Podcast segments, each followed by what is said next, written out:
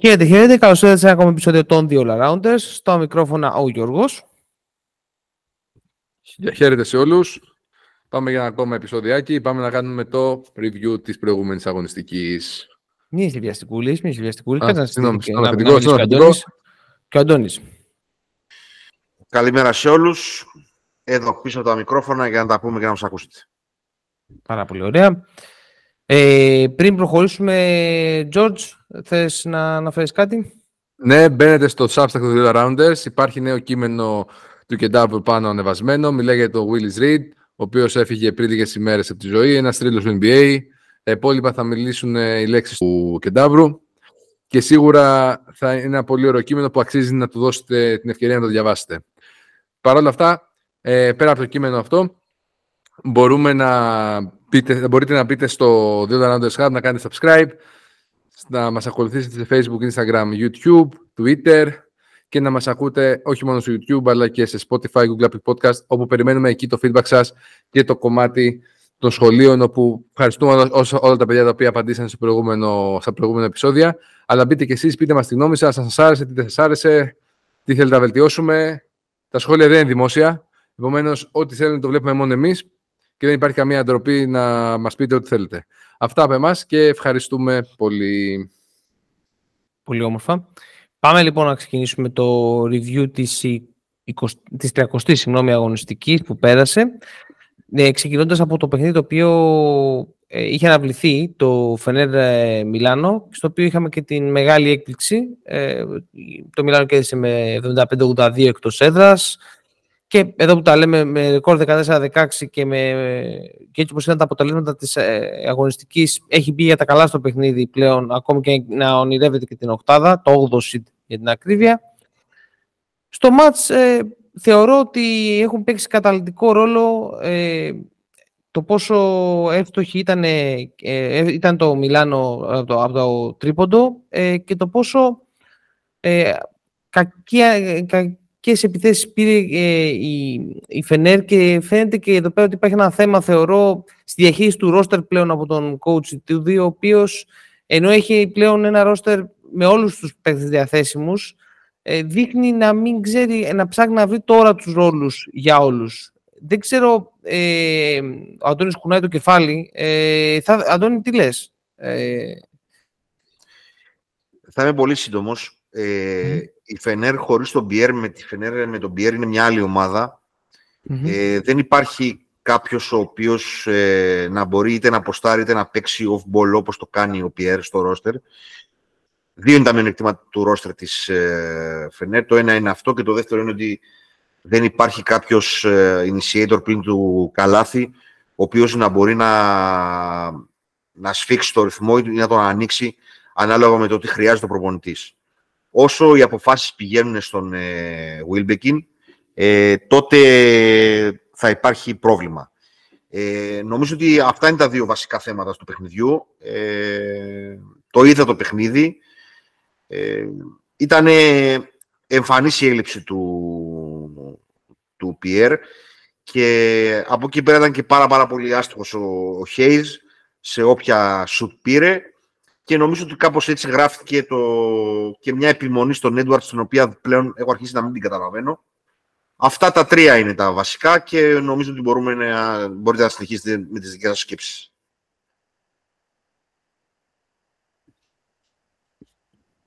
Γιώργο, η σκέψης σου. Εδώ να πούμε ότι δεν αγωνίστηκε καθόλου το παιχνίδι ο, ο Τάιλερ. Ε, Ναι, δεν είχε κάποιο θέμα τραυματισμού. Όπως θα πούμε και συνέχεια, επανήλθε στο επόμενο παιχνίδι της Φενέρ και ήταν πολύ καλός κιόλας. Το πρόβλημα είναι αυτό που είπε ο Αντώνης, είναι το κομμάτι του Πιέρ και το κομμάτι αυτό που λες και εσύ, ότι ακόμα πιστεύω ότι ο coach σε κάποιες θέσεις δεν έχει πάρει τι αποφάσει που θέλει ή που θα ήθελε. Εντάξει, είναι καλός έμπρος προπονητής. Σίγουρα, όπως είχαμε πει και εμείς από εδώ πέρα, ήταν πολύ, θα ήταν πολύ μεγάλη έκπληξη το συγκεκριμένο, η συγκεκριμένη νίκη, έτσι όπως είχε έρθει μέχρι στιγμής στο πρόγραμμα της Φενέρ. Ωστόσο, τα κατάφερε το Μιλάνο και όπως είπαμε, μπήκε και για τα καλά το παιχνίδι της Οχτάδα. Δεν έχω τίποτα άλλο να πω παρά το γεγονός ότι πλέον το Μιλάνο είναι για τα καλά στο παιχνίδι και έχει και την ψυχολογία με το μέρος του. Αυτό. Το Μιλάνο να πούμε ότι εδώ πέρα ο Σαμπάζ Νέπιερ είχε 26 πόντους, έτσι. Ε, Εντάξει, είναι αυτό εξαιρετικό κάνει διαφορά. fit αποδείχθηκε. Εξαιρετικό fit. Και όπως είδαμε, δεν είναι τυχαίο ότι και ο Πασκουάλ τον είχε εμπιστευτεί, αλλά και τραυματιστεί, αλλά και ο Μεσίνα. Δύο προπονητές με πολύ μεγάλη ευρωπαϊκή εμπειρία και ο Μεσίνα και με εμπειρία από την αντίπερα από την αντίπερα του Ατλαντικού είπε ο Βακαλόπουλος, αλλά το, είχαμε ένα τεχνικό θέμα, του ρίξαν το ρεύμα εκεί πέρα στην, στην Κηφισιά πέφυγη, σου λέει μετά πλούσιοι και ιστορίες. Ε, αυτά είναι τα προβλήματα που έχει ο κόσμος. Πάμε εμείς να συνεχίσουμε, Αντώνη μου, στο επόμενο παιχνίδι που είναι το Ερυθρός Μπασκόνια. Εδώ είχαμε μια έκπληξη, καθώς ε, ε ο Ερυθρός νίκησε 74-63 την Μπασκόνια. Καθοριστικό ε, σε όλο το παιχνίδι ε, θεωρώ ότι είναι τα πολλά λάθη, τα 19 λάθη που έχει κάνει ε, η Μπασκόνια, είναι υπερβολικά τα 19 λάθη. Και η απελπιστική της αστοχή από, το, από τα 6.75, δηλαδή το 6.25 είναι πάρα πολύ βαρύ. Θεωρώ ότι ήταν αυτό το που έπαιξε μεγάλο ρόλο ε, και φυσικά εντάξει ότι για ένα ακόμη παιχνίδι ο Μάρκους Χάουαρντ ε, δεν εμφανίζεται ε, στο παρκέ, είχε ένα στα δέκα τρίποντα, μεστό, πάρα πολύ μεστό και ωραίο. Κάποιο σχόλιο εσύ Αντώνη για το παιχνίδι; Νομίζω ότι εδώ είχαν και οι δύο κακό τρίποντο. Δεν είναι ναι. δηλαδή ότι και ο Ερθρός τίποτα όχι, 9 στα 32 είχε, δεν λες ότι ήταν και κάτι... Ακριβώς, συν ότι το βασικό πράγμα που ε, έχω δει από την Πασκόνη είναι ότι ειδικά εκτός έδρας χάνει πάρα, πάρα πολύ την αμυντική της συγκέντρωση. Ε, το να τρως 22 πόντους από τους Μπέντιλ και Μάρτιν δείχνει πόσο soft είναι η front line της, ε, της Μπασχόνιας είναι ότι και η περιφερειακή της άμυνα όταν τρώσει 20 πόντους από, από τον ε, Νέντοβιτς, ε, κάτι λάθος έχεις κάνει. Νομίζω ότι ε, πληρώνει την επιμονή με τον ε, Χάουαρτ. Όταν ένας παίχτη χάνει 9 τρίποντα, δεν ξέρω τι υπάρχει στο μυαλό του. Τέλος πάντων, αν ξέρεις τον Τόμψον και τον Κιντράιδη που ήταν οι μοναδικοί που διαθώσθηκαν, ε, το πιο πολύ που εμένα μου χτύπησε και ήθελα να επισημάνω ήταν η αδυναμία της front line να περιορίσει δύο πολύ μέτριους, ε, πολύ μέτριους παίχτες. Δεν ξέρω αν είχε ξανακάνει διψήφιο φέτος ο Χασάν ε, και μάλιστα παίρνοντας και 8 rebound. Ε, πόσο μάλλον ε, και ο Μπέντιλ. Ε, αυτό η, η άμυνα και η ανοριμότητα η, η άμυνα στη front line και η ανοριμότητα του Χάουαρντ ήταν τα πράγματα τα οποία στήχησαν το παιχνίδι για την Πασκόνη. Έτσι, για το ιστορικό στα τελευταία δύο παιχνίδια, ο Χασάν έχει κάνει δύο. Η ψήφια έχει κάνει ένα και με τη Μακάμπη. Βλέπω εδώ πέρα. Τζορτζ, ε, εσύ που επέστρεψες, ε, είσαι στη γραμμή μας εδώ πέρα; Ναι, ναι, με ακούτε, ξέρω πώ με ακούτε, αλλά έχω διακοπή ρεύματος στο σπίτι. Για το κομμάτι της ε, Μπασκόνια και του Ερυθρού, άλλο ένα αποτέλεσμα που εμένα που προκάλεσε έκπληξη, από την άποψη ότι υπήρχε τελείως διαφορά κινήτρου. Ωστόσο, όταν αυτή τη στιγμή που δεν ήταν καλά, το αποτέλεσμα είναι αυτό το οποίο είδαμε. Πήγε το μάτι στη δύναμη, δεν μπορούσε να τα παίξει τη front line της ε, Μπασκόνια. Και ο Χάουαρ τώρα που η μπάλα γύρει είναι λίγο. Δεν, δεν τραβάει. Και σίγουρα στην δεν θέλεις λίγο παραπάνω σκορ. Εντάξει, όλη τη σεζόν παίζει παιδί μου ότι είχε κάνει στην αρχή κάποια παιχνίδια τα οποία και μετά κάποια ξεσπάσματα, αλλά τώρα τελευταία μάτς η Μπασκόνια θέλει για τις νίκες και μάλιστα χωρίς κάποιον δυνατό ιδιαίτερα αντίπαλο όπως είναι ο Ερυθρός στην παρούσα περίοδο και χωρίς κάποιο κίνητρο Ερυθρός, βαθμολογικό κυρίως. Αυτή όταν έχει ένα στα 10 πόσα είχε στα σουτ είναι κακό. Mm. Τίποτα, μια κακή για τον, ε, την Βασκόνια θα μπορούσε, άμα έχει κερδίσει, τώρα να τυχεί να ήταν πιο ασφαλής στην 8η θέση, αλλά τώρα πλέον είναι σε μπελάδες. Δηλαδή πρέπει να κερδίσει πλέον κάθε παιχνίδι, δεν πρέπει να χάσει κάποιο εύκολο. Αυτό. Πολύ ωραία και νομίζω έτσι μπορούμε να πάμε στο επόμενο παιχνίδι που είναι το Βιλερμπάν Μακάμπι. Η Μακάμπι πέρασε αέρα από την ε, έδρα της ε, Βιλερμπάν με 67-85. Στο δεύτερο ημίχρονο ουσιαστικά καθάρισε ε, το παιχνίδι με ένα 24-39 σκόρ στο δεύτερο ημίχρονο. Ήταν πιο κοντά οι δύο ομάδες στην αρχή του παιχνιδιού, ωστόσο η Μακάμπη στο δεύτερο ημίχρονο σκλίνε πάρα πολύ την άμυνα της, ειδικά στο ζωγραφιστό. δεν επέτρεψε δηλαδή είναι, είναι πάρα πολύ χαμηλό το ποσοστό της ε, Βιλερμπάν με 14-39 δίποντα. Δεν έπρεπε καθόλου να κάνει το inside game. Ε, ήταν πάρα πολύ καλή η άμυνά της. Και την ανάγκασε πάρα πολλά λάθη, 17 λάθη ε, η Βιλερμπάν. Θεωρώ ότι η Μακάμπη σιγά σιγά το έχει βρει πλέον, έχει βρει ρυθμό. Ε, έχει καταλάβει ότι και η άμυνα θα την πάει μακριά. και θεωρώ ότι έχει μπει για τα καλά πλέον. Ε, δεν θα είναι εύκολος αντίπαλος ε, στα play-off και, το, και πάει πάρα πολύ καλά το δίδυμο ε, Baldwin Brown με 18 και 23 πόντους αντίστοιχα πάρα πολύ καλά και θα ήθελα εγώ εσύ να πεις τη γνώμη σου να ξεκινήσουμε από σένα το σχολείο. Σίγουρα είναι μια ομάδα το από την αρχή δεν έχουμε πει ότι είναι αθλητική και το γεγονός ότι ο Baldwin με τον Λορέντζο Μπράουν έχουν βρεθεί πάρα πολύ καλά μετά τους τραυματισμούς τους που περάσαν ε, στο Γενάρη σίγουρα τους δίνει μεγαλύτερο πλεονέκτημα αυτή τη στιγμή έτσι όπως έχουν μάθει να παίζουν και άμυνα, όπως πολύ σωστά είπες. Σίγουρα δεν θα είναι εύκολος αντίπαλος. Έχει τροτά σημεία, αλλά είναι μια ομάδα πάρα πολύ αθλητική που δέρνει αυτή τη στιγμή που μιλάμε και έχει έναν από τους καλύτερους playmaker της διοργάνωσης που είναι ο Λέρετζο Μπράουν. Και ο Μπάλγουν ξέρουμε τα θετικά και τα αρνητικά του, αλλά σίγουρα όταν παίζει καλά είναι μεγάλος παράγοντας για κάθε ομάδα στον έχει συμμετάσχει μέχρι στιγμής. Το ξέρουμε αυτό. Θα έχει πολύ μεγάλο ενδιαφέρον να δούμε ποια είναι η ηλική διασταύρωση τη Μακάμπη. Δεν πιστεύω ότι θα πέσει κάτω από το 6 και σίγουρα θα έχει ενδιαφέρον αν θα βρεθεί αντιμέτωπη είτε με τη Μονακό είτε με κάποια από τις ισπανικές ομάδες. Και εκεί πέρα θα φανεί όλο αυτό που λέμε τώρα, ότι είναι μια αθλητική ομάδα με πολύ δυνατή άμυνα. Τώρα για το παιχνίδι με τη Βιλερμπάν δεν έχουμε πολλά να πούμε. Τρία δεκάλεπτα ήταν κοντά στο σκόρ Βιλερμπάν. Στο τέταρτο δεκάλεπτο ο κύριος ξέφυγε μετά από τα μέσα του τρίτου και μετά ξέφυγε η Μακάμπη. Μια εύκολη νίκη που πολύ απλά δείχνει ότι έχει οριμάσει και ως ομάδα. Δηλαδή δεν πήγε να δεν το, το καθάρισε το παιχνίδι. Το έπαιξε όπως έπρεπε να παίξει και διαφύλαξε και τη θέση της και πήρε και μια εύκολη νίκη. Τίποτα άλλο. Είναι πραγματικά πολύ ενδιαφέρον το project και σίγουρα αξίζει να βρίσκεται εκεί που βρίσκεται με βάση το βάση που έχει παίξει. Πάρα πολύ ωραία. Αντουάν. Λίγα σημεία από μένα. Τα 16 λεπτά του Ρισαρσέ είναι ένα θετικό, ένα θετικό στοιχείο για τη Βιλερμπάν.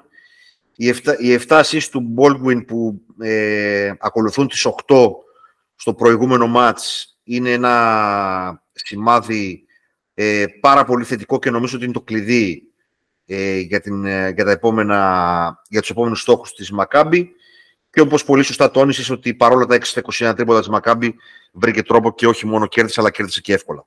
Αυτά. Πάρα, μα πάρα πολύ ωραία. Και πάμε τώρα σε μία ακόμη έκπληξη αυτής της αγωνιστικής. Άλμπα Βερολίνου, Ανατολού Εφές 95-93. Νίκη για την Άλμπα. Έκπληξη. Μάλιστα, ουσιαστικά με ένα 5-0 σε στα τελευταία 40 δευτερόλεπτα η Άλμπα πήρε το παιχνίδι από την Εφές. Ήταν που στο, στο προηγούμενο podcast αυτό λέγαμε πώς θα βρει τρόπο να χάσει από την Άλμπα. Τον βρήκε τον τρόπο εν τέλει ο Αταμάν και η Εφές, ε, όλος ο οργανισμός. Ξεχώρισε νομίζω με 30 πόντους από την ε, ΕΦΕΣ και ε, από την Άλμπα ο Τζέιλεν Σμιθ με 25. Θεωρώ ότι το μεγάλο πρόβλημα αυτή τη στιγμή είναι ότι δεν υπάρχει ε, συνοχή αυτή τη στιγμή στην ομάδα της ΕΦΕΣ και καταλήγει σε ένα ISO ball το οποίο δεν έχει κάποιο νόημα, δεν είναι, στοχε... δεν είναι στοχευμένο ISO. Ε, το είχε πει και ο Αντώνης προηγούμενη, την ε, προηγούμενη αγωνιστική ότι το να δίνεις τον Κλάιμπερν ε, pull-up από το τρίποντο δεν έχει κάποια ε, ουσία, ε, κάτι να φέρει. Όλο αυτό έρχεται και σε συνδυασμό με το περίεργο rotation λιγάκι που ο Εμπαγιάς που έχει παίξει 4 και 51 δεν ξέρω αν είχε κάποιο άλλο θέμα γιατί δεν είδα όλο το παιχνίδι και ότι οι λίγες προσπάθειες του Μπομπουά που θεωρώ ότι είναι πολύ καθοριστικός ε, για αυτή την ΕΦΕΣ. Αντώνη, περιμένω το σχόλιο σου. Ε, μιας και ήμασταν και γράφαμε εκείνη τη στιγμή και το βλέπαμε το παιχνίδι παράλληλα. Η διπλάσια assist της Άλμπα σε συνδυασμό με την αμυντική αδυναμία την περιφερειακή της, ε, της ΕΦΕΣ όπου έφαγε κοντά στους 40 πόντους από τους δύο βασικούς γκαρντ της ε, Άλμπα ήταν τα παιχνίδια, ήταν τα πράγματα τα οποία ήθελα να σημειώσω για το παιχνίδι.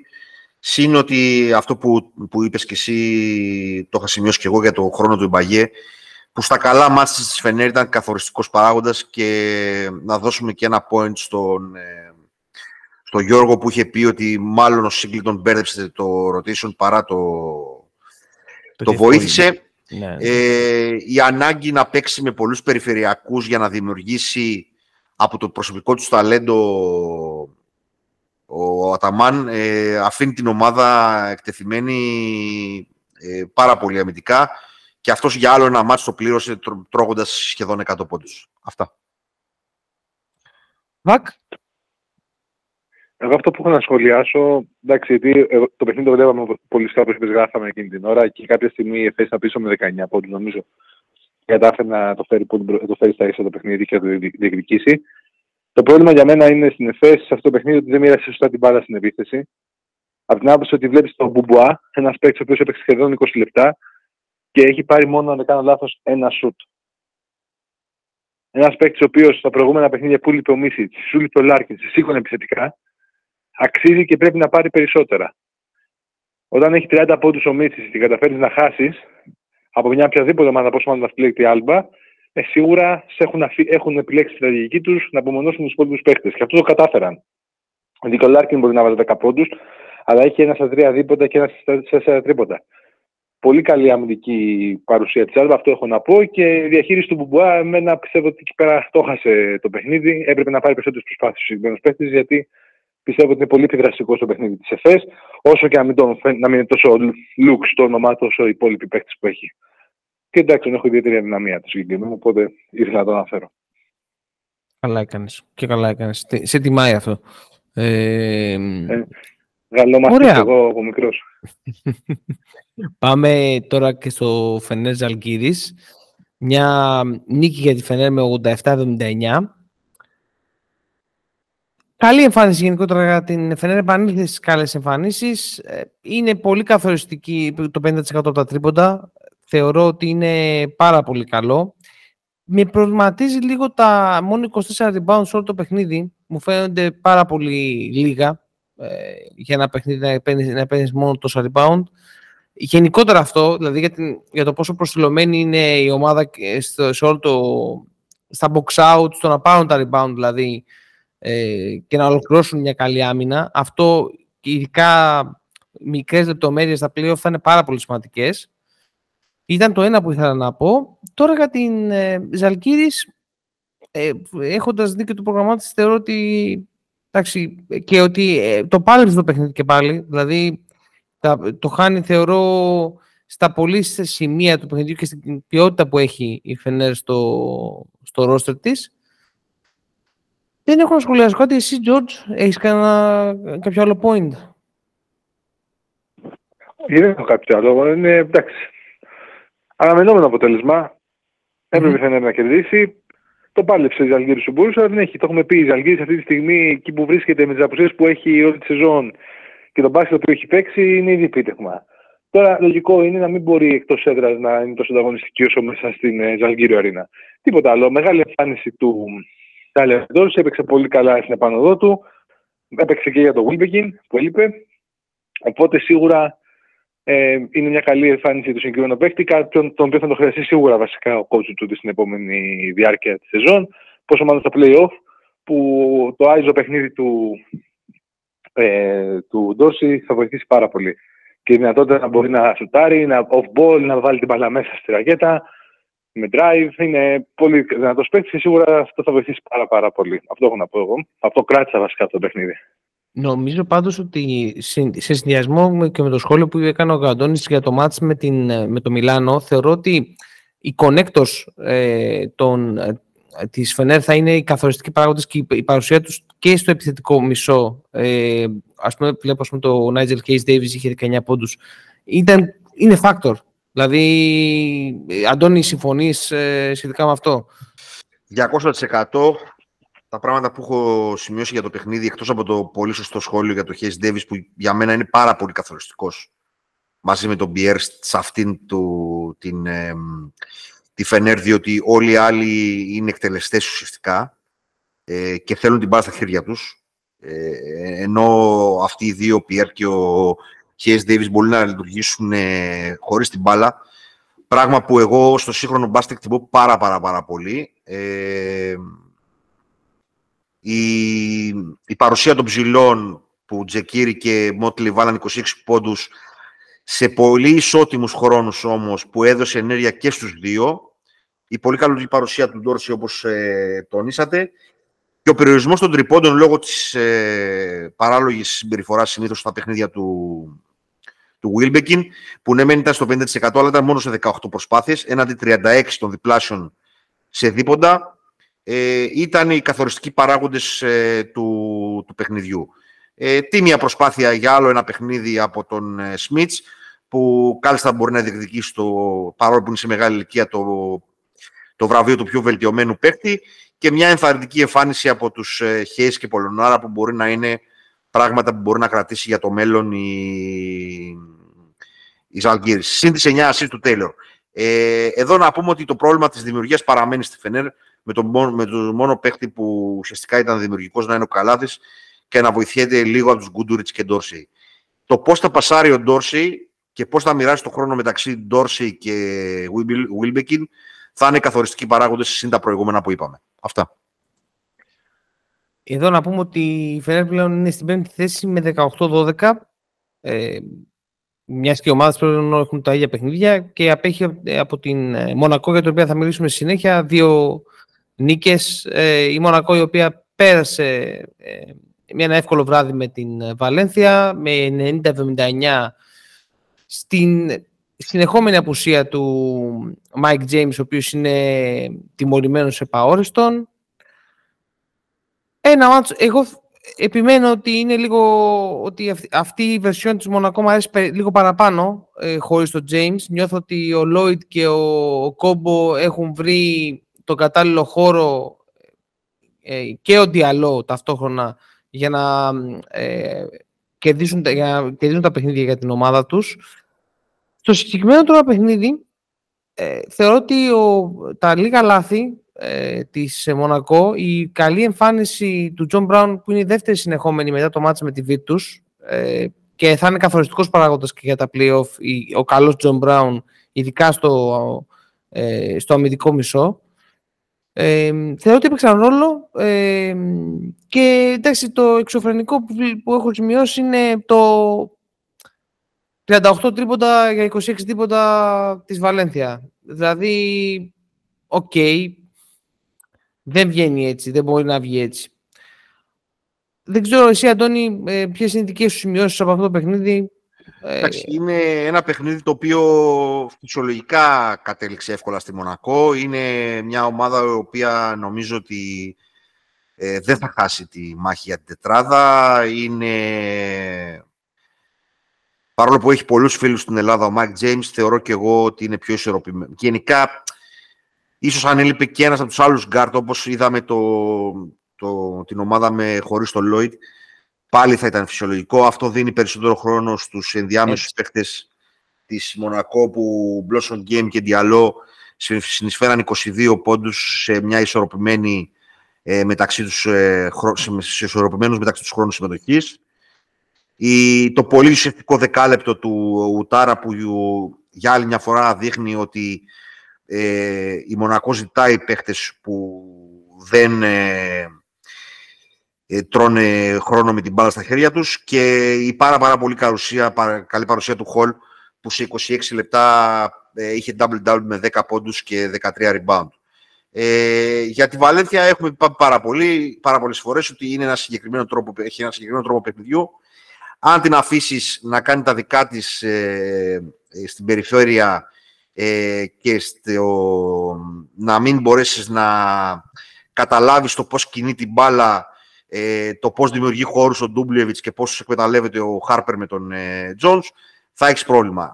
Παρ' όλα αυτά, τα, τα tools και τα skills της Μονακό είναι πολύ περισσότερα και έτσι δώσαν μια εύκολη νίκη. Βακ, Νομίζω ότι είναι αυτά πάρα πολύ ωραία. Δεν ξέρω ότι αν έχεις κάτι ναι, άλλο. Δεν χρειάζεται να προσθέσουμε κάτι. Το μόνο να πούμε ότι ο Chris Jones ανανέωσε το συμβόλαιο με την ε, Βαλένθια. Πολύ ωραία. Και θα είναι ακόμα τρεις σεζόν στη Φοντέτα. Αυτό. Πάρα πολύ ωραία. Έδωσες και ένα, έτσι και ένα ωραίο, ένα ωραίο inside. Ε, γιατί ξέρουμε πόσο καλός insider είσαι. Άλλωστε. Λοιπόν, έχει βγει ανακοίνωση την Πέμπτη. Ναι, μου εντάξει. Είναι outside. Είναι outside. λοιπόν, καλό, το, το πιάσατε. Πολύ, το πολύ καλό, πολύ καλό. Λοιπόν, Virtus Real. Εύκολη νίκη για τη Real με 96-79. Στο 29 πλέον ε, η Real Madrid ε, στη δεύτερη θέση παρόλα αυτά στη βαθμία με τον Ολυμπιακό. Στο παιχνίδι εντάξει, ε, θεωρώ ότι έπαιξε τεράστιο ρόλο ε, το, το μάκρος που έχει ε, η Real, η καλή της αμυντική, ε, η αμυντική της προσήλωση, εξασφάλισε τα rebound με 40 rebound, ε, εκπληκτικό το 15 στα 30 τρίποντα, δεν μπορείς εύκολα να χάσεις. Αρνητικό το 15 στις 26 βολές, δεν είναι καλό ποσοστό, ε, δείχνει έλλειψη συγκέντρωσης, ε, είναι περίεργο το να έχεις τόσες χαμένες βολές για μια ομάδα. Αυτά σε γενικές γραμμές δεν έχω να σχολιάσω κάτι γιατί θεωρώ ότι πάνω κάτω για, το, για, για τη Virtus τα έχουμε πει μέσα στη σεζόν. Τώρα, όταν ε, σε ένα ματς έχει, έχει βάλει 26 πόντους με 12 προσπάθειες ο Μπελινέλη και έχει τέτοιο, δηλαδή υπάρχει τέτοιο usage σε αυτόν τον παίχτη, ok, okay, είναι λίγο να είχαμε να λέγαμε. Στα θετικά, ότι έχει πιστέψει ο Σέμι Οτζελέγε, έκανε μια πάρα πολύ καλή εμφάνιση πιστεύω πλέον ότι ε, και στεναχωριέμαι λίγο για το ε, ότι δεν, δεν πάει, πάει, πάρα πολύ καλά ο Νίκο Μάνιον. Ε, μετά από την περιπέτεια που πέρασε δεν δείχνει να έχει πιστέψει ο ίδιος παίκτης. Μακάρι κάποια στιγμή να το βρει. Μέχρι εκεί θεωρώ ότι ήταν, περίμενα ότι θα περάσει έτσι εύκολα. Ερωτηματικό για τη Real θα είναι τι θα κάνει και στα play-off σε σχέση με, την, ε, με στον, στον Άσο. Ε, και εντάξει, εξαιρετικό ήταν και ο Μάριο Χεζόνια, αλλά ο Χεζόνια μόνος σε αυτά τα παιχνίδια μπορεί να είναι πάρα πολύ καλός. Ε, κάποιο σχόλιο; Τίποτα, δεν έχω να προσθέσω κάτι άλλο. Από τη στιγμή που είπε και ο Τεόδοσιτ το πρόβλημα στην ε, Virtus είναι ακόμα μεγαλύτερο και αυτό φάνηκε. Σε κάθε περίπτωση, το πρόβλημα στον Άσο παραμένει για τη Real. Ο Χεζόνια, όπως πολύ σωστά είπες, δεν θα ξανακάνει εύκολα σε μεγάλα παιχνίδια 8 στα 11 τρίποντα. Παρά χαλαρός για κάτι τέτοια. Πολύ καλή εμφάνιση για Μπουσέλε. Εντάξει, μια αναμενόμενη, μια αναμενόμενη, μια αναμενόμενη νίκη θα λέγαμε. Δεν έχουμε κάτι άλλο να προσθέσω. Εγώ προσωπικά καθόλου. Τι πιο, τι πιο σύνηθες δηλαδή. Τι πιο σύνηθες, Γιώργο μου. Τι πιο σύνηθε, εντάξει, τι πιο σύνηθες. Αυτό για το Μάριο, το Super Mario που απάντησε στον Αντώνη και στα προηγούμενα του σχόλια. Αυτό, 8 στα 11 για τον Αντώνη Τσίρο. Αντώνη; Ναι, έχουμε ένα καλό αγροατή, το Μάριο Χεζόνια, από ό,τι φαίνεται ο οποίο είναι το δεύτερο παιχνίδι, για να είμαστε δίκαιοι, που κάνει καλό, δεύτερο σερή παιχνίδι. Βέβαια, όπως πολύ σωστά παρατηρήσατε, το 8 στα 11 τρίποντα και τα 11 τρίποντα που πήρε, ναι. είναι όλο το πρόβλημα του μυαλού του Χεζόνια, όχι μόνο στην ευρωπαϊκή του παρουσία, αλλά και στο NBA, που ακόμα και σε αυτή την ηλικία που είναι δεν έχει καταλάβει τι, ποια είναι τα δυνατά του στοιχεία και ποια είναι τα αδυνατά του. 8 στα 11 τρίποντα θα ξαναβάλει του χρόνου πάλι, με το καλό ο, η παρουσία του Γιαμπουζέλη είναι πάρα πολύ σημαντική, όχι μόνο για το παιχνίδι, για την ε, πορεία της ε, Ρεάλ από εδώ και πέρα. Ε, ένα ήσυχο βράδυ για τον ε, Μούσα μετά από πάρα, πάρα πολύ καιρό και πολύ σημαντικό ε, θα είναι οι πηγές δημιουργίας για τη Ρεάλ που πλην του Σέρχη δεν φαίνεται να υπάρχουν εύκολα. Ε, από εκεί και πέρα για την ε, τα περισσότερα τα είπατε. Νομίζω ότι το, το, η 0 πόντι στα 19 λεπτά του Μίκη είναι χαρακτηριστικό. Τι πρέπει να αποφύγει ε, και του Λιούντμπεργκ, που είναι νομίζω μία από τις απογοητεύσεις της σεζόν, γιατί για το Μίκη το περιμέναμε, δεν το παιδί είναι τουρίστας. Ε, και, ας έχουν, και ας έχουν γραφτεί ύμνοι στο, στο Twitter για πάρ του από Έλληνες οπαδούς. Συζητάμε για τουρίστα.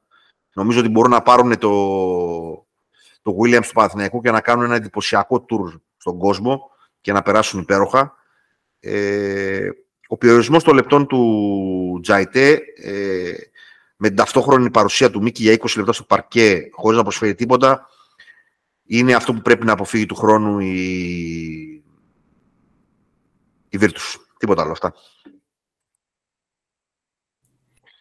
Πάρα πολύ ωραία. Και πριν τους αιωνίους να, να κλείσουμε τις υπόλοιπες ομάδες με το Armani Bagger. Πάρα πολύ εύκολη νίκη για την, ε, για την Armani, 99-74. Το μάτς είχε ψηλοκαθαρίσει από την πρώτη περίοδο με 25-8. Εντάξει, και πάλι είναι καταπληκτικός ο Νέπιερ με 20 πόντους για την Μιλάνο. Γενικά η Μιλάνο έχει, ε, έχει ρολάρει πάρα πολύ καλά ε, επικράτησε σε όλα τα επίπεδα, στα rebound με 12 παραπάνω, Ε, είχε 63% στο τρίποντο, 12 στα 19, εξωφρενικό και ως προς το, ε, και τις προσπάθειες που πήρε, δηλαδή και από το, προς την ευτοχία που είχε. Παραμένει θέματα λάθη που κάνει, ε, εντάξει δεν διορθώνονται και όλα, ε, αλλά έχει βγάλει ένα μέταλλο και ένα χαρακτήρα που την καθιστά πλέον πάρα πολύ επικίνδυνη όσο περνάει ο καιρός και έχει πιστέψει πλέον, έχει ένα ρόστερ το οποίο και ο, ο Shields ευτυχώς δεν είχε τίποτα το παιδί, έπαιξε κανονικά. Ε, πάρα πολύ, έχει γυρίσει ο διακόπτης πολύ απότομα ε, στη Μιλάνο και επειδή περάσαμε γενικότερα από γενναίες 14 τον έτορε, να πούμε ότι το, το, έφερε. Το έφερε ως ένα βαθμό, το έφερε ε, το καράβι εκεί που. Δηλαδή να, δώσουμε και ένα μπράβο. Δεν ξέρω εσείς παιδιά τι λέτε. Ε, Αντώνη. Άρχισε πολύ να καταλάβει ο Έτορε τη χρησιμότητα του Voigtman. Κάτι το οποίο στο podcast εδώ το λέγαμε πάρα πάρα πολύ καιρό. Ε, είναι καθοριστικός, ε, παρόλο που δεν φαίνεται σε αριθμούς, είναι καθοριστικός στο, μαζί με τον Napier στο πώς γυρνάει η σεζόν στα τελευταία παιχνίδια για την Αρμάνη. Ε, μαζί με τον ε, Μέλη κάνουν ένα δίδυμο το οποίο μπορεί να του λείπει αθλητικότητα αλλά μπορούν να κάνουν πάρα πολλά μέσα στο παρκή και ταυτόχρονα να αλλάζουν θέσεις πάρα πολύ εύκολα. Ε, δεν έχω να πω κάτι παραπάνω για την Bayern να είναι μια σεζόν όπου πρέπει να μπουν πολλά ερωτηματικά στο παρκέ. Καλή παρουσία του καινούριου του Τσίτχαμ ε, που πήρε πρόσφατα η Μπάγκερ, αλλά γενικά είναι μια σεζόν όπου πρέπει να, να μπουν ερωτηματικά και το πώς μπορεί να γίνει ανταγωνιστική σε αυτό το πάρα πολύ υψηλό επίπεδο της Ευρωλίγκας. Βακ. Δεν έχω να προσθέσω τίποτα άλλο. Κάνατε πολύ σωστά, άργησε τώρα. Αυτό το, το, το, το έχουμε πει ότι κάτι δεν καταλάβαιναν αυτό το, τη σεζόν. Αλλά αυτό που είπαμε είναι η ψυχολογία. Έχει την ποιότητα η Αρμάνη. Να δούμε αν θα προλάβει την Οχτάδα, αλλά σίγουρα το κλείσιμο που θα κάνει είναι, θα είναι εντυπωσιακό. Όλα τα λεφτά είναι αγωνιστική, εγώ αυτό έχω να πω. Να κάνουμε και ένα shout-out στον, ε, να κάνουμε και ένα shout-out στον Κένταβρο πέρα από τα πανέμορφα κείμενα που γράφει στο Substack ότι ο Κένταβρος στο Twitter έχει πει είναι, ήταν λίγο προφητικός ότι ε, δεν, αν θα γίνει δεν ξέρουμε βέβαια, αλλά έχει πει ότι το Μιλάνο θα είναι στην Οχτάδα ε, πριν καιρό. Ε, άμα δεν, δεν, ο Κένταβρος το έχει δει πριν από εμάς θα μας το πει. Θα βάλουμε τα χρήμα ρε φίλε, έχουμε και έξω εδώ. Το έχει δηλώσει στο Twitter. Να προσθέσω μόνο το εξής θέλω να πω: ότι εντάξει, ήταν δύσκολο εξ αρχής για την Bayern όλο αυτό, γιατί κατέβηκε με πολλές αποσυρίε της τελευταίας στιγμής. Και ο Γιάρα μας και ο Χάντερ Οπότε δεν μπόρεσε να ακολουθήσει, δεν είχε την ποιότητα να το κάνει. Ναι, ναι, όχι. Κατανοητό. κατανοητό. Ωραία. Πάμε λοιπόν τώρα και στους αιωνίους. Αυτή τη φορά θα το πάω να θα ξεκινήσω τον Ολυμπιακό. Ε, εγώ δυστυχώς δεν προλαβαίνω να δω το, το παιχνίδι. Παρεντόντω να δώσω ένα tip φανταστικό το John Wick 4. Να το δείτε στους κινηματογράφους. Ήταν ε, πάρα πολύ ωραίο. Αγνή περιπέτεια δράσης. Ε, πάρα πολύ ωραίο. Και σινεμά αυτή η εκπομπή. Και σινεμά αυτή. Και σινεμά. Καλά, η, η εκπομπή αυτή αν θέλει, μπορεί να κάνει ένα επεισόδιο ξεχωριστά για ταινίες και σειρές και να σας δώσει πάρα πολύ γνώση. Ακόμη δεν, ακόμη δεν έχουμε μπει σε αυτό το τρυπάκι, αλλά όταν θα γίνει, πιστέψτε μας. Θα, θα, κάνουμε μπαμ. Θα, κάνουμε θα γίνει μπαμ, ακριβώς. 90-75 νίκη και την Παρτιζάν. Ε, νίκη και την Παρτιζάν λοιπόν με 90-75. Ε, με πρωταγωνιστές ε, τον ε, Νάναλι με 19 πόντους, τον Kevin Butler με 17 και τον Έξω με 15. Ο Ματέας δεν είχε ένα ακόμη double-double τη φετινή κατακτική σεζόν που κάνει. Για τον Ολυμπιακό, 21 είχε ο Μακίσικ, ο οποίος έχει ανέβει πάρα πολύ. Εντάξει, είναι, βγάζει, είναι, βγάζει μάτι αυτό το 3 στα 20 τρίποτα. Ε, ειδικά με το πρώτο εύστοχο να έχετε νομίζω στο δεύτερο ημίχρονο από ότι είδα στην επανάληψη του αγώνα. Στο τέταρτο δεκάλεπτο. Στο τέταρτο δεκάλεπτο. Ναι, όχι, στο δεύτερο ημίχρονο αυτό. Ούτε καν δεύτερο ημίχρονο. Ούτε καν, δηλαδή τέταρτο δεκάλεπτο. Ναι, ε, είναι κακή εμφάνιση που έχει κάνει ο Σάσα, ε, βλέποντας λίγο και τα νούμερα. Γενικότερα ε, φάνηκε να έχει πολύ χαμηλά επίπεδα ενέργειας η, η ομάδα. Ε, και έχοντας δει το πρώτο ημίχρονο, να είμαι ειλικρινής, ε, και η επιμονή φυσικά ε, στο σουτ που δεν έμπαινε με τίποτα. Ε, από ένα σημείο και μετά. Επειδή δεν έχω δει τον αγώνα και δεν χρειάζεται να πω παραπάνω, θα αφήσω την μπάλα σε εσάς, πηγαίνοντας πρώτα στον Γιώργο. Ε, Γιώργο, τα σχόλιά σου. Πολύ σύντομα, δεν θέλω να, να, αναλωθώ, να αναλωθώ σε πολύ παραφιλολογία. Το θέμα ήταν ε, καθαρά έλλειμμα ενέργειας και έλλειμμα σουτ. Από την άποψη ότι η Μπαρτιζάν έβγαλε πολύ περισσότερη διάθεση και ενέργεια στην άμυνα, μας έκλεισε πάρα πολύ καλά. Και όταν εμείς σταματήσαμε να περνάμε την μπάλα στον φαλ μέσα στου ψηλούς μας, βασικά στον φαλ, ο οποίος έκανε το πρώτο, ένα εξαιρετικό πρώτο μήχρονο, τότε έκλεισε και δεν μπαίνανε και τα σουτ. Έκλεισε ακόμα περισσότερη άμυνα, κάναμε πολλές λάθος επιλογές στο δεύτερο δεκάλεπτο και φτάσαμε να χάνουμε 16 πόντους. Ε, αυτό το οποίο πιστεύω ότι έπαιξε ρόλο καλός ή κακός ήταν και η ευστοχία στο τρίποντο, καθότι όσο δεν μπαίνανε και από παίκτες όπως ο Βεζέγκοφ, όπως ο Παπα-Νικολάου, ο Κάνα, δηλαδή από τους σου δεν μπήκε κανένα σουτ, ακόμα και με καλές προποθέσει για να τους ανοίξει λίγο την άμυνα στην ε, Παρτιζάν. Τόσο περισσότερο δυσκόλευε η διαδικασία της ανατροπής, που παρόλα αυτά το πάλιψε η ομάδα στο 12 λεπτό, έφτασε να, τη διαφορά στους δύο πόντους. Πάλι κάποιες λάθος επιλογές, έλλειψη συγκέντρωσης, δεν ξέρω εγώ τι φταίει. Και σίγουρα το παιχνίδι μετά ξέφυγε πάλι. Επίσης, πριν το σουτ έρχεται η άμυνα. Δεν μπορέσαμε με τίποτα να αντιμετωπίσουμε σωστά τα pick and roll της ε, Παρτιζάν. Βάλαν πάρα πολλά εύκολα καλάθια. Και όταν στο πρώτο δεκάλεπτο που είσαι μες στο παιχνίδι ακόμα, τρως κοντά στους 30 πόντους, 27 νομίζω για την ακρίβεια, και εύκολους πόντους. Δηλαδή, εντάξει, μπορεί να έχει ευστοχία η Παρτιζάν κάποια στιγμή 7 στα 10 τρίποντα, αλλά ήταν καλά τρίποντα. Δεν έφαγε και ο Ολυμπιακός, δεν, δεν, δεν έφαγε κάποιο τρελό καλάθι. Να ήταν ένα τρίποντο λίγο τραβηγμένο. Ήταν καλή κυκλοφορία, δικές μας κακές περιστροφές και αποτέλεσμα να βλέπεις μια ομάδα που κυνήγαγε πάρα πολύ την μπάλα στο γήπεδο, όλες τις επαφές, όλες τις διεκδικούμενες μπάλες. Σίγουρα δεν μπορέσαμε να ματσάρουμε την ενέργεια. Και αυτό έφερε σε αποτέλεσμα σε μια κακή βραδιά όλων στο σουτ και πόσο μάλλον του Βεζέγκοφ που είναι αυτός που τραβάει μπροστά το κουπί, να μην μπορείς να ανοίξεις καθόλου αυτή την άμυνα και ως αποτέλεσμα να έρθει φυσιολογικά ήττα. Ένα πάρα πολύ καλό παιχνίδι για τεστ ενώ στο playoff. Δεν πιστεύω βέβαια ότι θα έχουμε και άλλα αντίστοιχα παιχνίδια με 0 στα 16 τρίποντα και καλά τρίποντα τα περισσότερα από αυτά για επί 3 δεκάλεπτα. Βέβαια, μετά, αν δεν χτίζεται μια ομάδα, δεν κάνει τις επιτυχίες της, πιστεύω ότι είναι ένα καλό μάθημα για τη συνέχεια και να δούμε λίγο τα plan B μας, τι μπορούμε να κάνουμε καλύτερα. Και τέλος, αμένα αυτό που μου άρεσε, θα το πω, είναι ότι παρόλο την επιμονή του δευτέρου δεκαλέπτου, τη λαθασμένη επιμονή στο σουτ, η ομάδα στον τρίτο κατάλαβε ότι δεν θα γίνει έτσι δουλειά και προσπάθησε από μέσα, που έφτασε να έχει ένα ποσοστό νομίζω 22 στο 29, δίποτε 21 στο 29, αν είναι αρκετά υψηλό ποσοστό, να φτάσει κοντά στο να γυρίσει το παιχνίδι. Αυτό. Είναι να πω εδώ πέρα να σου δώσω ένα κούντος για το, όντως, ε, για το υψηλό ποσοστό που είχε η ομάδα. Ε, στα, είχε, τέλειωσε με 27 στα 37 δίποντα. Με υψηλό ποσοστό. Ναι, ε, εδώ και να πούμε ότι ο coach Μπαρτζόκας έλειπε από τον πάγκο. Πιθανότατα ναι, επηρέασε ως ένα βαθμό. Αλλά ας πάμε στο σχόλιο του Αντώνη να μας πει ο ίδιος τι πιστεύει.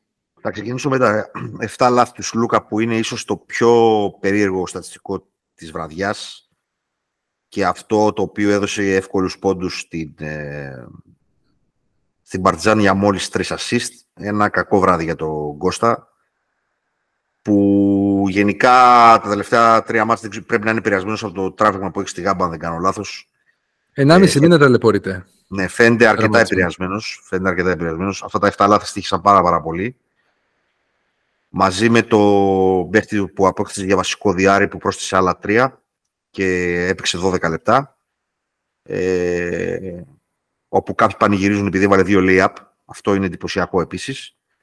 Ε, τεράστιο πρόβλημα. Τεράστιο πρόβλημα. Ε, δεν θα σου λύνει πάντα τα, τα, δεν σου βγάζει πάντα τα κάστανα τη φωτιά ο Λαρτζάκης. Και μάλιστα σε μάτς τα οποία θα είναι πιο δύσκολα. Ε, δεν βρήκαμε ποτέ δεύτερο ψηλό. Ε, σε κακή μέρα και ο Black, ο Μπολομπόη νομίζω ότι είναι χαμένη υπόθεση για λόγους τους οποίους δεν είναι η ώρα να τους αναλύσουμε. Ε, εξαιρετικός ο Μακής που για μένα, όπως είπα και στην προηγούμενη αγωνιστική, θα είναι καθοριστικός παράγοντας για την επιτυχία ή την αποτυχία, διότι είναι ο μοναδικός παίχτης εκτός του Σλούκα που μπορεί να βάλει την μπάλα στο παρκέ και να απειλήσει με κάτι άλλο εκτός από το σουτ. Ε, και ε, μια τελευταία παρατήρηση ότι φέτος ε, υπάρχει σοβαρό πρόβλημα με τις βολές του ΦΑΛ. που μπορεί να είναι πολύ κοστοβόρο σε κλειστά μάτς και σε μάτς τα οποία ε, ο αντίπαλος είναι υψηλό επίπεδο διότι μπορεί να σε στοχεύσουν και ένας παίκτης που παίρνει αρκετές βολές στο συγκεκριμένο παιχνίδι χαρακτηριστικά πήρε 6. Έβαλε μόλις μία. Το φετινό του ποσοστό είναι λίγο πάνω από το 50%. Δεν ξέρω τι συμβαίνει εκεί. Ε, είναι ένα πράγμα που ο αγαπημένος Μουσταφά πρέπει να το δει εν ώψη play-off.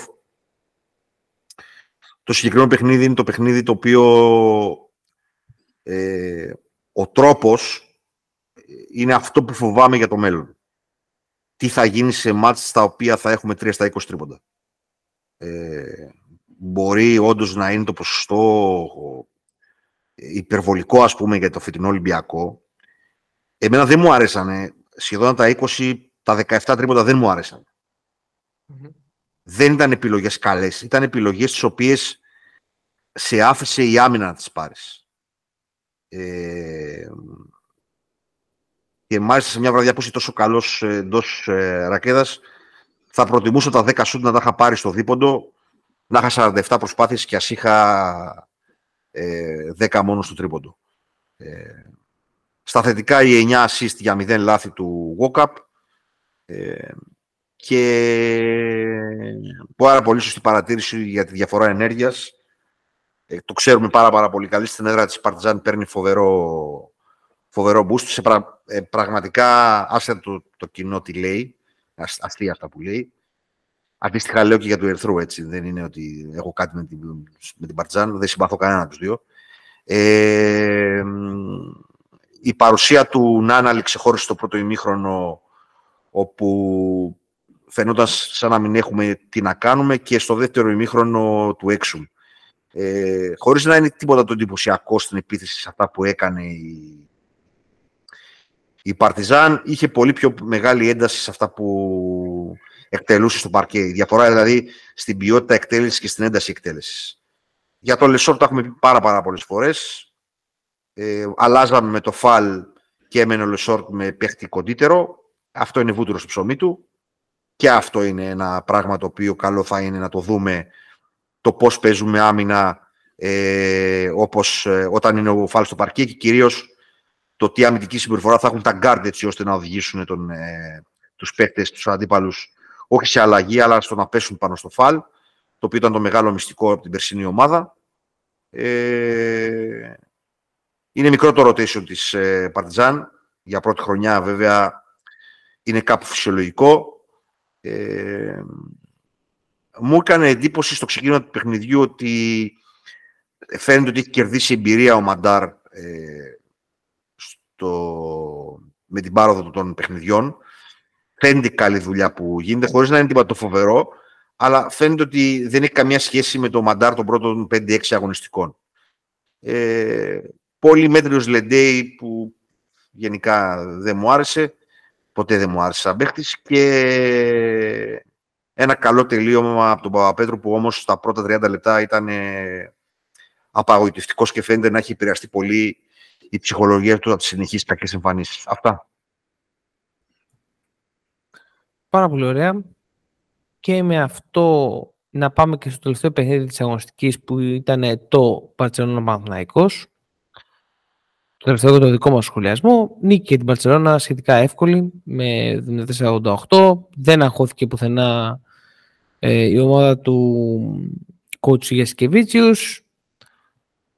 Θεωρώ ότι απέναντι σε αυτό το Παναθηναϊκό ε, που είχε 18 rebounds όλο το παιχνίδι και 42 η Μπαρτσελώνα, εντάξει, είναι απογοητευτικό νούμερο, απογοητευτικό νούμερο όμως. 18 ε, rebounds όλο το παιχνίδι είναι σαν να μην πήδαγες. Δεν πήδαγε ποτέ, δεν πήδαγε ποτέ για rebound. Στα θετικά του Παναθηναϊκού θα κρατήσω το 20 το πάλι του Ματζούκα, ο οποίος ε, δείχνει να σιγά σιγά να βρίσκει και ρόλο και χρόνο. Αυτό είναι καλό για το μέλλον ε, αυτής της ομάδας. Και εξαιρετική εμφάνιση του Νίκο Λαμίρο της με 26 πόντους. Ε, δεν έχω να σχολιάσω κάτι. Δεν, είναι ένα παιχνίδι το οποίο έπαιζε ο τρίτος ε, με τον ε, 15ο, 16ο, δεν ξέρω και σε τι θέση είναι τώρα ο Παναθηναϊκός. Ε, Η διαφορά ήταν εμφανέστατη. Ε, την η καθίδρυση η Μπαρτσελώνα. Κατά το σταθετικά επίσης την καλή εμφάνιση του Μάικ Τόμπι με 17 πόντους και ότι επήρε περισσότερο χρόνο συμμετοχής από τον uh, Σαν Λί. Ε, ήταν καλή ευκαιρία για τον, για τον coach Σάρας να κρατήσει κάποιους παίκτες λίγο πίσω στο rotation. Δεν πήρε πολλά λεπτά ο Βέσελη.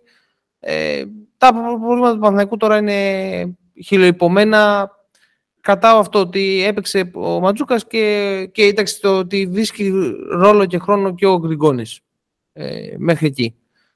Αυτό. Ε, George; Τίποτα. Από όλο το παιχνίδι δύο πράγματα το κρατάω. Το δεύτερο δεκάλεπτο της Μπαρσελόνα που ουσιαστικά καθαρίζει το παιχνίδι και απλά κάνει διαχείριση μετά. Όταν με το 21-11 το επιμέρους αυτό το σκορ. Ο Παπαγιάννης κάνει ένα καλό παιχνίδι, αλλά είναι απελπιστικά μόνο στο συγκεκριμένο. Με 2 στα 3 τρίποτα, μάλιστα και 6 στα 9 δίποτα.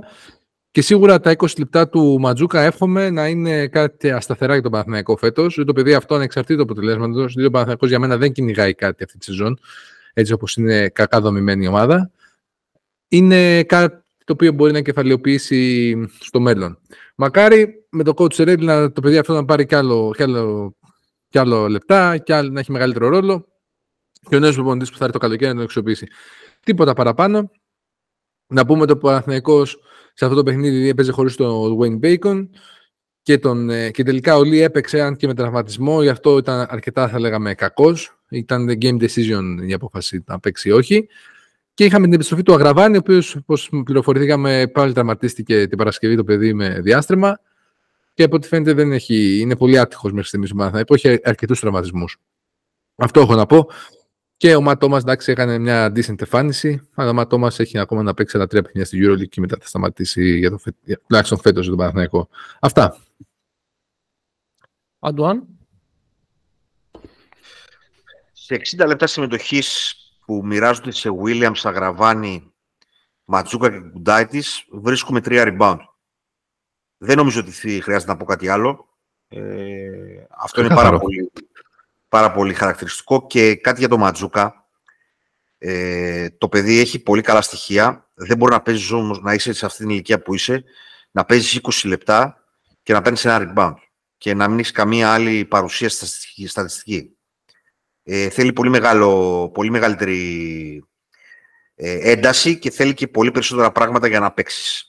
Ε, λίγο μου φαίνεται ότι βολεύεται στο να είναι stretch 4, το οποίο είναι ένα πλεονέκτημα, αλλά θα αποτελέσει πραγματικό ε, plus αν τυχόν συμμετέχει στους υπόλοιπους ε, τομείς του παιχνιδιού. Ε, δεν έχω να προσθέσω κάτι άλλο για τον Παναθηναϊκό. Ε, είναι μια ομάδα η οποία δεν χτίστηκε ποτέ. Τώρα ακούμε διάφορα αστεία τριγύρω. Δεν θα τα σχολιάσουμε. Ε, η επανεφάνιση του Τόμπι, όπως πολύ σωστά είπατε, είναι το μόνο που μπορώ να κρατήσω. Ε, δεν είναι συνηθισμένο, θέλω να πω. Και τα 9 rebound του Κάλινιτς ε, από το παιχνίδι. Αυτά. Πάρα πολύ ωραία. Έτσι ολοκληρώσαμε το ε, review της 30ης αγωνιστικής για την EuroLeague. George, κάτι που θα θες τώρα που κλείνουμε την εκπομπή; Ε, Τους κρατάμε σε αγωνία και δεν ξέρουν τι θέλουν να πω. Πραγματικά, ναι. νομίζω έχουμε... είναι, είναι, η αλήθεια είναι αυτή. Χτίζουμε, χτίζουμε στο... Έτσι, μπαίνετε στο Twitter Rounders Hub, διαβάζετε το νέο άρθρο του Κεντάβρου, κάνετε το subscribe σας και ενημερώνεστε για τα νεότερα ανεβάζουμε. Social media, Facebook, Instagram, Twitter, το handle μας είναι The All Arounders και που Google και Apple Podcast καθώς και Spotify μπαίνετε, κάντε το rating, τα πέντε αστεράκια σας, χρειαζόμαστε τη στήριξή σας για να συνεχίσουμε όλο αυτό που κάνουμε. Αφήνετε τα σχόλιά σας και εννοείται εμείς τα διαβάζουμε και τα βλέπουμε. Ευχαριστούμε πάρα πολύ που ακούσατε και αυτό το επεισόδιο και μέχρι το επόμενο να είστε, μια, να είστε καλά. Ακριβώς όπως το είπε ο Γιώργος, ε, η μάχη της οκτάδας κορυφώνεται, εμείς θα είμαστε εδώ πέρα. Αντώνη. Ζεπάλτσες. Ε, έτσι, Αντώνη. Ναι, ήμασταν οι All Rounders. Ε, ακολουθήστε τη διαδρομή μας. Ευχαριστούμε πολύ. Χαιρετούμε. Γεια χαρά.